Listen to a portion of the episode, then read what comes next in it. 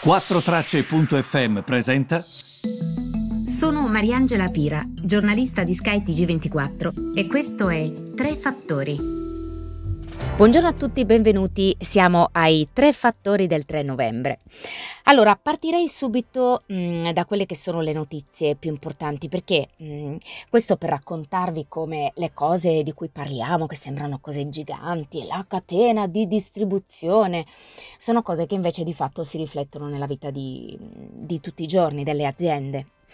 Oggi il gruppo Vestas, che è un gruppo danese per semplificare che produce turbine per il settore eolico, sta cedendo il 10% in borsa. Perché? Perché sostanzialmente non arrivano i componenti, quindi questo gruppo ha pubblicato dei risultati ben al di sotto di quelle che erano le attese del mercato. E ehm, sostanzialmente l'anno scorso l'economia globale è arrivata ad un improvviso stop. Si è fermata completamente. Non era mai successo prima, neanche durante la guerra mondiale, come peraltro spiego nel primo capitolo del mio libro, perché faccio proprio il rapporto con la ripresa che c'è stata nel dopoguerra.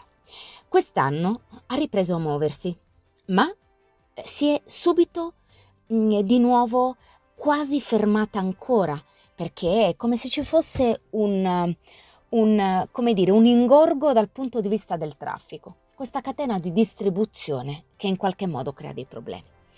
Ci sono nuovi indicatori che sono stati sviluppati da Bloomberg Economics che sottolineano l'estremità del problema. C'è il fatto che c'è il fallimento a livello globale nel trovare una soluzione molto veloce a questo. In molte regioni questo eh, che viene definito Big Crunch, questo incredibile collo di bottiglia nel 2021, sta anche peggiorando. Questa ricerca, che ho trovato molto interessante, quantifica quello che è visibile anche a occhio nudo. Lo, lo potete vedere no, anche voi guardando a quello che succede in tutto il pianeta. Ci sono scaffali vuoti nei supermarket, eh, ci sono porti dove le navi sono bloccate, ci sono fabbriche di macchine che stanno rallentando perché comunque mancano i semiconduttori e c'è quindi anche un alto prezzo, elevato prezzo negli famosi scaffali un po' dappertutto non solo nelle auto, non solo nei computer, non solo nei telefonini, ma anche nelle materie prime, in tutto ciò che viene prodotto grazie a loro. Quindi, per esempio, pensate alle materie prime grazie alle quali produciamo elettricità e pensate quindi alle bollette. Tutto ha un prezzo un po' più elevato. Non è solo un problema del muovere gli oggetti e i prodotti intorno al mondo. Il mondo sta ancora ehm, lottando e faticando per produrre abbastanza prodotti a soddisfare la domanda. Quindi è tutto un cane che si morde la coda ed è veramente molto complicato, non, non sarà facile risolvere questo problema. Quindi mh, mm, ovviamente lo seguiremo. L'altro problema è che oggi ovviamente tutti sono in attesa. In attesa di che cosa? Oggi si, mm, la Banca Centrale Americana dovrà decidere una cosa importante, cioè come muoversi nei prossimi mesi. Francamente non vorrei essere al loro posto, perché di fatto dovranno decidere la politica monetaria quando di fronte a loro hanno una fase di incertezza che è pesantissima ad averla la sfera di cristallo in generale, ma soprattutto quando l'esercizio della previsione è molto difficile, è molto complesso, perché comunque tu devi guardare al futuro e non sai questo futuro come sarà perché questo periodo qui non l'abbiamo mai vissuto.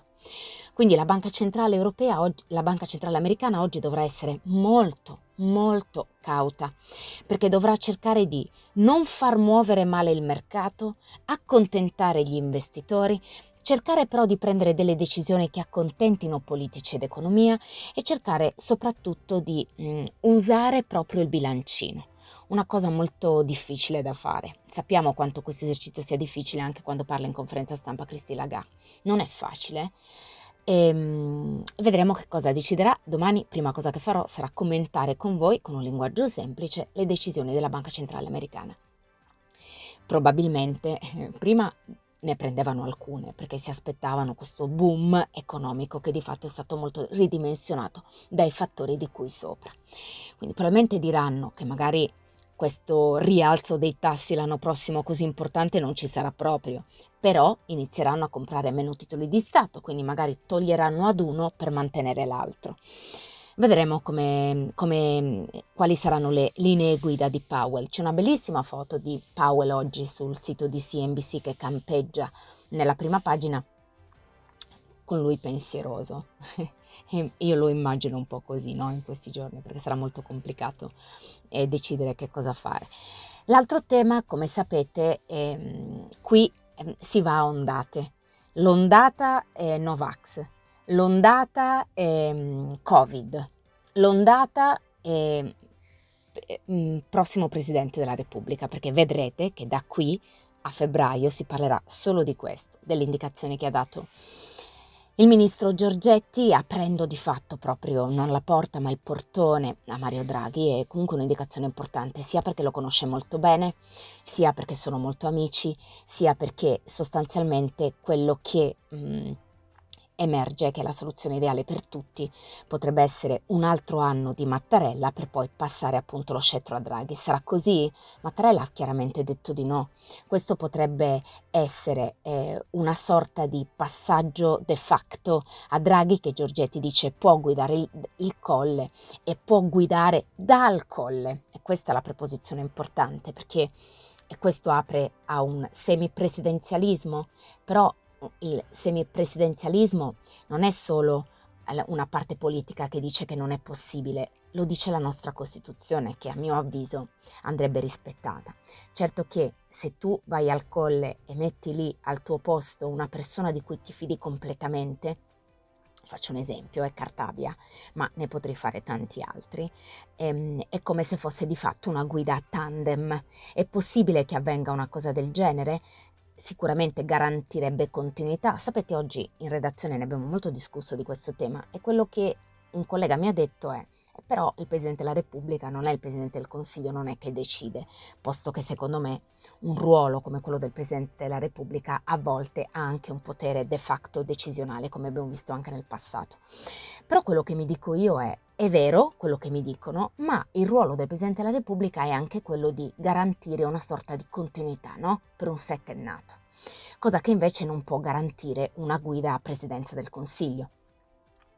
Quindi io mi immagino un viaggio istituzionale dove tu, faccio, vi faccio un esempio, eh, siete a Washington DC, siete in una cena presidenziale, avete a fianco a voi Janet Yellen, segretaria del Tesoro, oppure il presidente eh, americano.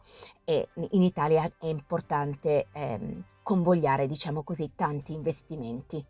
È ovvio che un presidente della Repubblica quando va a fare un viaggio istituzionale è importante per questo deve garantire una sorta di bandiera di istituzionalità che porti investimenti nel nostro paese. Quindi certo mm, che lì il ruolo di uno mm, al posto di un altro, perché secondo me uno non è uguale a uno, soprattutto in certe posizioni, mm, certamente avrebbe un valore diverso.